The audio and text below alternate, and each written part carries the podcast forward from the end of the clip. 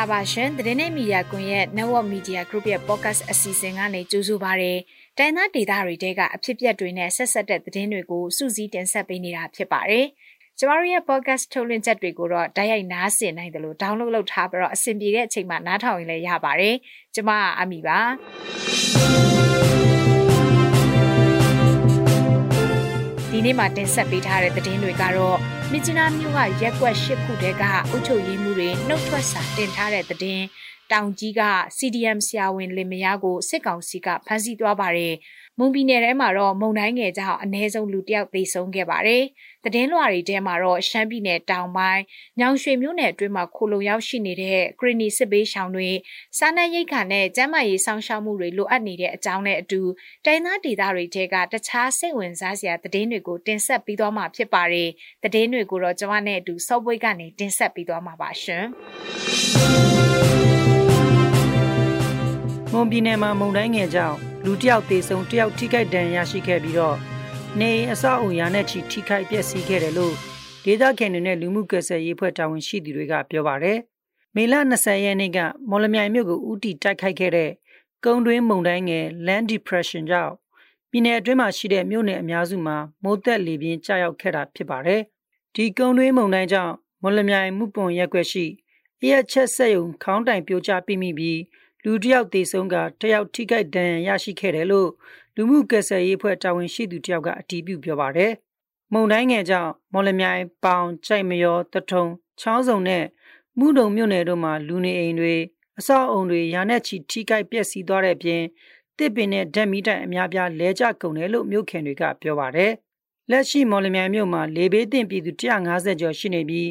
ယာယီကယ်ဆယ်ရေးစခန်းတွေမှာပြောင်းရွှေ့ထားရတယ်လို့ အကူအညီပေးနေသူတယောက်ကပြောပါတယ်။လေဘေးသင့်ပြည်သူတွေကိုအလူရှင်တွေကအကူအညီပေးနေပြီးစစ်ကောင်စီဘက်ကတစုံတရာကူညီပေးတာမျိုးမရှိသေးဘူးလို့လည်းသိရပါတယ်။ကုံတွင်းမုံတိုင်းငယ်ရဲ့အရှင်ကြောင့်မေလ20ရက်နေ့ညနေကနေမေလ21ရက်နေ့ဒီနေ့အထိပဲခူးတိုင်းဒေသကြီးရန်ကုန်တိုင်းဒေသကြီးအေရီတိုင်းဒေသကြီးတနင်္သာရီတိုင်းဒေသကြီးကရင်ပြည်နယ်နဲ့မွန်ပြည်နယ်တို့မှာနေရာစိတ်စိတ်ကနေနေရာအနှံ့ပြမွန်းထစ်ချုံရပြီး ဒေသလိုက်မိုးကြီးခြင်းနေရာကွက်ပြီးမိုးကြီးခြင်းတွေဖြစ်ပေါ်နိုင်တယ်လို့မိုးလေဝသဇလဗေဒဦးစီးဌာနကထုတ်ပြန်ထားပါတယ်။လေပြင်းတိုက်ခတ်တာတွေနဲ့အတူဒေသလိုက်မိုးကြီးတာတွေနေရာကွက်ပြီးမိုးကြီးတာတွေဖြစ်ပေါ်နိုင်တဲ့အတွက်ကြိုတင်သတိပြုနေထိုင်ကြဖို့လဲမိုးစလကအတိပေးနှိုးဆော်ထားပါတယ်။ကချင်ပြည်နယ်မြစ်ကြီးနားမြို့အတွင်းမှာရှိတဲ့ရက်ကွက်ရှိရက်ကွက်လောက်ကအုပ်ချုပ်ရေးမှုတွေနှုတ်ထွက်ဖို့အတွက်မြို့နယ်အုပ်ချုပ်ရေးမှုစီမှာစာတင်ထားတယ်လို့သိရပါတယ် မေလ19ရက်နေ့ရက်စွဲနဲ့ကျန်းမာရေးကောင်းမွန်မှုမရှိခြင်းမိသားစုရဲ့စီးပွားရေးအခက်အခဲတွေကြောင့်အုပ်ချုပ်ရေးမှူးတာဝန်ကနေနှုတ်ထွက်ခွင့်ပြုဖို့စတင်ထားတယ်လို့နာမည်မဖော်လိုတဲ့အုပ်ချုပ်ရေးမှူးတချို့ကသတင်းနဲ့မီဒီယာကွန်ရဲ့သတင်းဌာနကိုပြောပါတယ်။ အုပ်ချုပ်ရေးမှုတွေရဲ့လုံခြုံရေးအတွက်အခုနှုတ်ထွက်စာတင်ထားတဲ့ရက်ကွက်ရှိရက်ကွက်ကအုပ်ချုပ်ရေးမှုတွေရဲ့နာမည်စင်းတွေကိုတော့ထုတ်ဖော်ပြောပြဖို့ညှင်းဆိုခဲ့ပြီးမြကြီးနားမြို့နယ်အတွင်းမှာတော့ရက်ကွက်နဲ့ကျေးရွာအုပ်စုစုစုပေါင်း60ရှိတယ်လို့သိရပါတယ်။မေလ14ရက်နေ့ကကျေးလက်ဒေသတွေကစစ်ကောင်စီရဲ့လက်အောက်ခံဝင်ကြီးဌာနအသီးသီးမှတာဝန်ထမ်းဆောင်နေကြတဲ့အမှုထမ်းတွေအရာထမ်းတွေအားလုံးမိမိတို့ဆန္ဒနဲ့လက်ရှိထမ်းဆောင်နေတဲ့တာဝန်တွေကနေနှုတ်ထွက်ရပ်နာကြဖို့ခရိုင်လေးခရိုင်အတွင်းမှာရှိတဲ့ KNO ခရိုင်ရုံးအသီးသီးကနေသတိပေးစာထုတ်ပြန်ခဲ့ပါတယ်ဒီလိုမျိုးထုတ်ပြန်ပြီး9ရက်အကြာမှာမြကြီးနားမြို့အတွင်းကရက်ကွက်ရှိရက်ကွက်ကအုပ်ချုပ်ရေးမှုတွေနှုတ်ထွက်ဖို့စတင်လာကြတာဖြစ်ပါတယ်ကချင်ပြည်နယ်အတွင်းကမြကြီးနားဟူကောင်တနိုင်းရှင်ပွေရန် စတဲ့ KIO ခရိုင်အုပ်ချုပ်ရေးယုံအသီးသီးမှာရှိနေတဲ့စစ်ကောင်စီရဲ့လက်အောက်မှာအလုံးလုံးနေကြတဲ့ဝန်ထမ်းတွေကိုယာဒူးတာဝန်တွေကနေနှုတ်ထွက်ကြဖို့မေလ14ရက်နေ့မှာ KIO ကတတိပေးတိုက်တွန်းချက်ထုတ်ပြန်လိုက်ရာဝန်ထမ်းတွေအပြင်ဒေသခံတွေကလည်းစိုးရိမ်နေကြပါတယ်မေလ20ရက်နေ့မနေ့တုန်းကလည်းစတုံးခရိုင်ထဲကစစ်ကောင်စီလက်အောက်မှာတာဝန်ထမ်းဆောင်နေတဲ့ဝန်ထမ်းတွေနှုတ်ထွက်ကြဖို့အတွက်ထုတ်ပြန်ချက်တစ်စောင်ထပ်ပြီးတော့ထုတ်လိုက်ပါတယ်ရှင်။ တောင်ကြီးမြို့က CDM ဆရာဝန်လင်များနှစ်ယောက်ကိုစစ်ကောင်စီကဖမ်းဆီးသွားတယ်လို့နှီးဆက်သူတွေကပြောပါတယ်။ရှမ်းပြည်နယ်တောင်ပိုင်းတောင်ကြီးမြို့က CDM ဆရာဝန်ကြီးနှစ်ယောက်ဖြစ်တဲ့ဆက်ဆန်ထုံးစေယုံကြီးကမစ်ဆေးဆရာဝန်ကြီးဒေါက်တာဦးမြဆန်းနဲ့မိခင်နဲ့ကလေးစေယုံကြီးကဒေါက်တာအေးခိုင်ဦးတို့မြတ်တော်ဝင်စေယုံမှာအဖမ်းခံလိုက်ရတာဖြစ်တယ်လို့မျက်မြင်တွေ့ခဲ့သူတယောက်ကပြောပါတယ်။အဲ့ဒီဆရာဝန်ကြီးနှစ်ယောက်မေလ18ရက်နေ့မနေ့အစောပိုင်း2နာရီလောက်မှာ ဆေးရုံကအရေးပေါ်လူနာကိုခွဲစိတ်ဖို့ရောက်လာတဲ့အချိန်စောက်ဖမ်းတာခံလိုက်ရတာဖြစ်တယ်လို့နီးစပ်သူတွေကပြောပါတယ်။ဆရာဝန်ကြီးနှစ်ယောက်ကိုဒီနေ့အချိန်ထိဘယ်နေရာမှာချုံနှောင်ဖမ်းဆီးထားတာကိုမသိရသေးပါဘူး။တောင်ကြီးမြို့ကပုဂ္ဂလိကဆေးရုံတွေမှာ CDN ဝန်ထမ်းတွေခန့်ထားတာရှိမရှိကိုစစ်ကောင်စီတပ်ဖွဲ့ဝင်တွေကမကြာခဏရှောင်းတခင်ဝင်ရောက်စစ်ဆေးနေတဲ့အပြင်ကိုပိုင်ကျောင်းတွေမှာလည်း CDM ဆရာဆရာမဆင်းတွေကိုပါတောင်းယူနေတယ်လို့မြို့ခံတချို့ကပြောပါတယ်။ မေလ16ရက်နေ့မှာပဲမြတ်တော်ဝင်ကဆရာဝန်ကြီးနှစ်ယောက်အပြင်နောက်ထပ်ဗဒမြဆေးရုံက CDM ဆရာဝန်တယောက်ပါဖမ်းခံလိုက်ရတယ်လို့သတင်းတွေထွက်ပေါ်နေပြီးအဲ့ဒီဆရာဝန်ကဘယ်သူဘယ်ဝါဖြစ်တယ်ဆိုတာကိုသတင်းနဲ့မီဒီယာကွန်ရက်သတင်းဌာနအနေနဲ့စုံစမ်းနေဆဲဖြစ်ပါတယ်။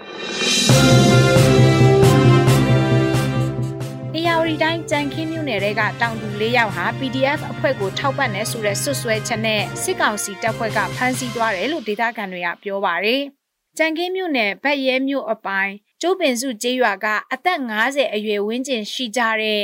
ဦးရဲထွန်းမင်းဦးစိုးလာဦးငလာတို့၃ယောက်ကို မေလ16ရက်နေ့မေလ18ရက်နေ့နဲ့18ရက်နေ့တို့မှာဇက်တိုက်လာရောက်ဖမ်းဆီးသွားတာဖြစ်တယ်လို့ဒေသခံတွေကပြောပါတယ်။အဖမ်းခံရတဲ့သူတွေရဲ့မိသားစုနဲ့နှီးဆက်သူတယောက်ကတော့အဖမ်းခံရတဲ့သူတွေဟာသူများကိုထောက်ပံ့ဖို့မပြောနဲ့လဲကျွေးတွေတောင်မဆက်နိုင်ကြဘူးလို့ဆိုပါတယ်။သူတို့၃ယောက်ကလူအများအပြားပါဝင်ခဲ့တဲ့ဆက်အာဏာသိမ်းမှုစန့်ကျင်ဆန္ဒပြပွဲတွေမှာတောင်ပါဝင်ခဲ့တာမျိုးမရှိဘူးလို့လည်းနှီးဆက်သူတွေကပြောပါတယ်။ကျူးပင်စုကျေးရွာသားတောင်သူ၃ယောက်ကိုစစ်တပ်နဲ့ရဲတပ်ဖွဲ့ဝင်အများပြားကလာရောက်ဖမ်းဆီးသွားတာဖြစ်ပြီးအခုခါမှာတော့ကြံခင်းမျိုးမရဲစခန်းမှာစစ်ဆေးနေတယ်လို့သိရပေမဲ့ ဒီနေ့ချိန်ထိမိသားစုဝင်တွေနဲ့တွေ့ခွင့်မရသေးဘူးလို့မိသားစုဝင်တယောက်ကပြောပါတယ်ကြံခင်းမျိုးနယ်အတွင်းမှာရှိတဲ့ဌာနဆိုင်ရာအဆောက်အုံတချို့နဲ့မိုက်တာဖုန်းတာဝါတိုင်းတချို့တို့ဟာမကြာခဏဆိုသလိုဘုံဖောက်ခွဲခံရမှုတွေဖြစ်ပွားလေးရှိပြီးဒီဖြစ်စဉ်တွေနဲ့ပတ်သက်ပြီးတော့လေဒေတာခန်တွေကိုအကြောင်းမဲ့ဖမ်းဆီးနေတာတွေရှိတယ်လို့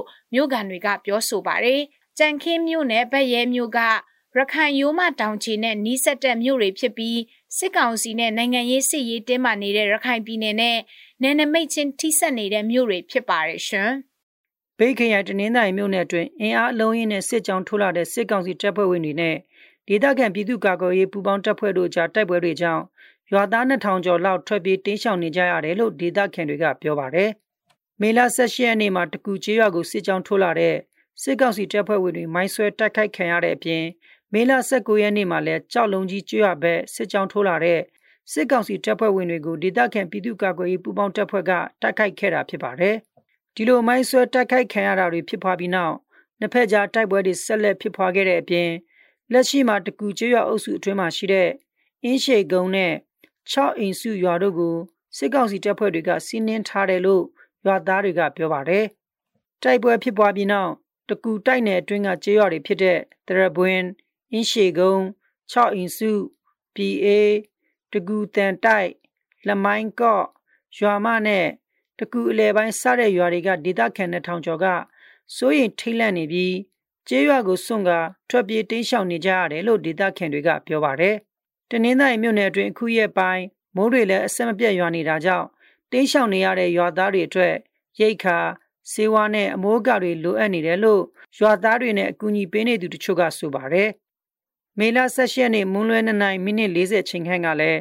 တကူကျေးရွာဘက်ကိုစစ်ကြောင်းထိုးလာတဲ့စစ်ကောင်စီစစ်ကြောင်းပဒေသာမိုင်းဆွဲတက်ခိုက်ခံရပြီးစစ်ကောင်စီတပ်ဖွဲ့ဝင်22ယောက်တေဆုံးပြီး10ယောက်ထက်မနည်းထိခိုက်ဒဏ်ရာရရှိသွားတယ်လို့ဘဲမလိုက်ပျောက်ကြားအဖွဲ့တာဝန်ရှိသူကပြောပါတယ်။မေလ19ရက်နေ့ညနေ9နာရီခွဲအချိန်လောက်မှာ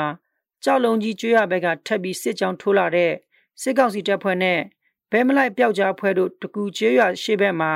နိုင်ဝဲခန့်အကြားတိုက်ပွဲဖြစ်ပွားခဲ့ပါတယ်။အဲ့ဒီတိုက်ပွဲမှာလည်းစစ်ကောင်စီတပ်သား၄ယောက်ထိခိုက်ဒဏ်ရာရရှိခဲ့တယ်လို့ဆိုပါတယ်။ဒီတိုက်ပွဲအတွင်းစစ်ကောင်စီတပ်က